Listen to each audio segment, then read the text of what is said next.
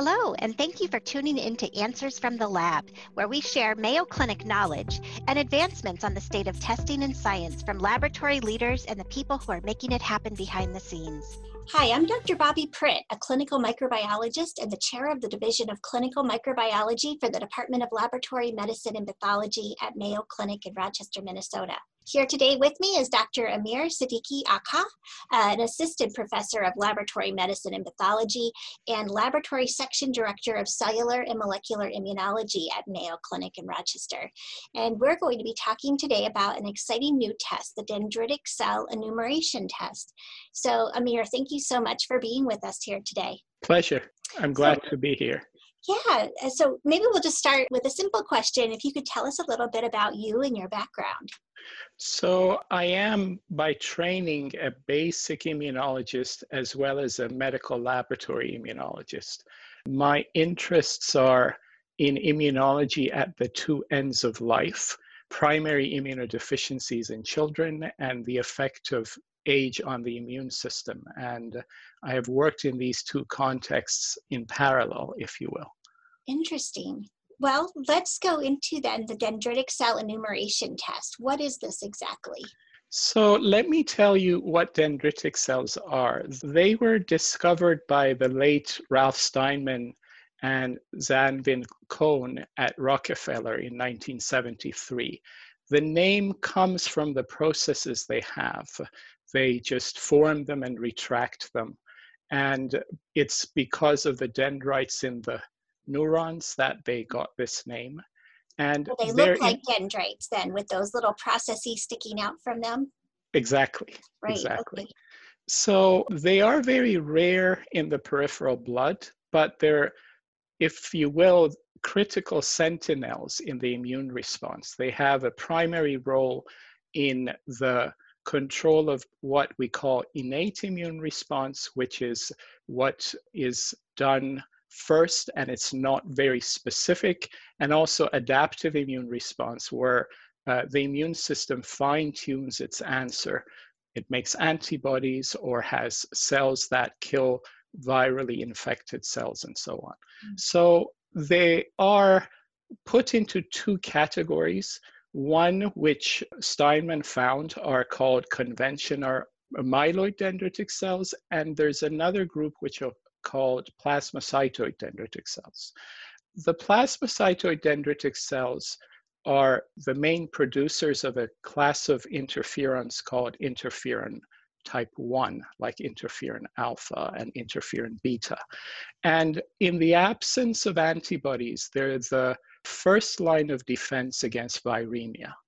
So, what this test does is that it counts the number of plasmacytoid dendritic cells and myeloid dendritic cells in the peripheral blood, and also monocytes. And the inclusion of monocytes is that there are a number of diseases where they go up or down in tandem with differences in the other the two subsets of dendritic cells. Interesting. Yeah, I think that the immunology, um, our immune system is so fascinating. So we're counting dendritic cells. And what's innovative or different about this test? This is the only clinical test for counting dendritic cells in the United States. They can do it, you know, in a research setting, obviously, but there isn't one where a clinician can order this and get a result because it's a clinical test, it has gone through the rigorous set of validations that are necessary. We have a reference range for it, obviously. We have, I think, over 140 adults and uh, over 60 children that we've used for this reference range. So it is different with a case where you have somebody suspected of a disease and you have a control and you just base your diagnosis or conclusion on comparing one person who you think is has a sickness versus somebody that you think is normal. It's based on a broad number of reference subjects. So really fully validate it with a, a large reference range. That's really interesting. What yes. would you say is the primary use case then of this test?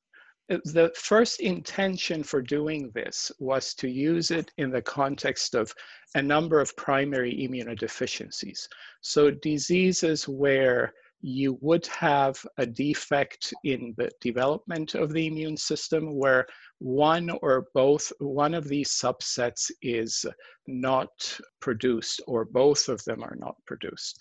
On the whole, they're not very prevalent diseases, but uh, I can name a few of them. For instance, GATA2 deficiency, DOCK8 deficiency, Ikaros deficiency, and IRF8 deficiency are a few of the ones that are important in this.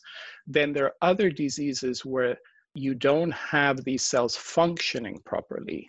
And knowing if you have enough of them helps you to see if the function is the result of not having enough or the ones that you have are not functioning properly. Okay. So, how would you foresee this test being used? Well, I think the validation part of this has been for the immunodeficiencies. Mm-hmm. But because of the central role of dendritic cells, there can be other uses. For instance, we are undertaking a study with dendritic cell enumeration and function in the context of COVID infection.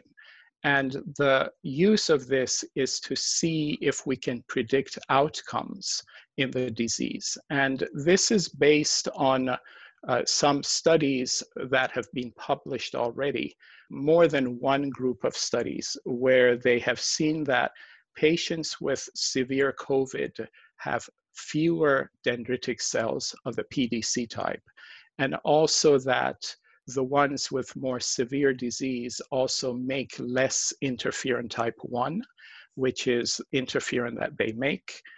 There have also been two genetic studies, one done here by NIH and Rockefeller, which was published in Science about a month ago, and a study in England, which came out in Nature just last week, which puts emphasis on the axis of interferon type 1 production and its correlation with severe COVID.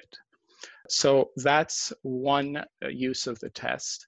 Then there are other contexts that these can potentially be used. For instance, there are some immunotherapeutics, monoclonal antibodies in the context of more common diseases where the monoclonal antibody as its side effect would affect the number of PDCs or MDCs. And it can have consequences on the function of these and as a result response to viral infection. Interesting. A lot from just a single test. So, do you think that we'll be using this test for perhaps our very sick individuals here at Mayo Clinic? Well, I want to reserve judgment till we have done our study sure. and what it comes out with. If you base it on literature from others, mm. that would make sense. But I think it would be good to have our own data on it separately as well to validate what others have done. Sure, very wise. Well, this will be an interesting area to keep an eye on. So, how would someone order this test? Is it available outside of Mayo Clinic as well? Yes, we can order it either internally uh, here, but externally through uh, Mayo Clinic labs, it's available. Okay, great. Well, is there anything else that you'd like to share about this whole process and, and coming up with this uh, really novel test? Well, uh, one thing has been, you know, there's been two parts to this. There's this enumeration that is online now. There is parallel to this where we're looking at the function that will hopefully be a clinical test in the next year at some point. But specifically, what I want to say is that, as you know, if I sit and think it would be good to have this test, it's not just going to happen. There are a lot of individuals involved who would bring this to fruition. This test in the context of the immunodeficiencies was something we started a few years ago. But given the developments within the last year, we had to breathe new life into it. And for that, I'm thankful to the innovation group, Dr. Salamed, Dr. Kip, and Ms. Kathy Bates. In our lab, uh, we have had uh, to adjust, you know, the work of different people so that uh, they could accommodate it into the routine work of the lab and the lab's uh, supervisor and assistant supervisor have been very helpful in that, Liz Oval and Dan Gertner. And also any test that we develop after it passes the validation and it's ready to go, Stacy League is the one who takes it from there, builds it into soft and so on. And she was instrumental to this. But the person I want to single out here is the development tech in the lab. There are two development techs, one Scott Ennis, who helped towards the end of it. But most of all, I want to thank Crescent Isham. Hmm. Crescent started this a few years ago and it has had its ups and downs. And she was the most motivated and sometimes even motivating me to follow this along and get it to the point where it got. So I'm thankful to all of them. Uh, it really is a team effort, isn't it, when we look back on how something gets accomplished? And it's been amazing to me in recording all of these podcasts. I've gotten to talk to a lot of people, and it's just clear how COVID's really pushed us to do really good things and maybe faster or in different ways. You know, it's pushed us to innovate. And this is just another excellent thing that came out of this otherwise very challenging situation. So thank you, Dr. Sadighi Akha, for sharing all of this with me today. And uh, I'm sure that our listeners will enjoy hearing more about this. We'll have to keep an eye on this in the future. Well, thank you for the opportunity.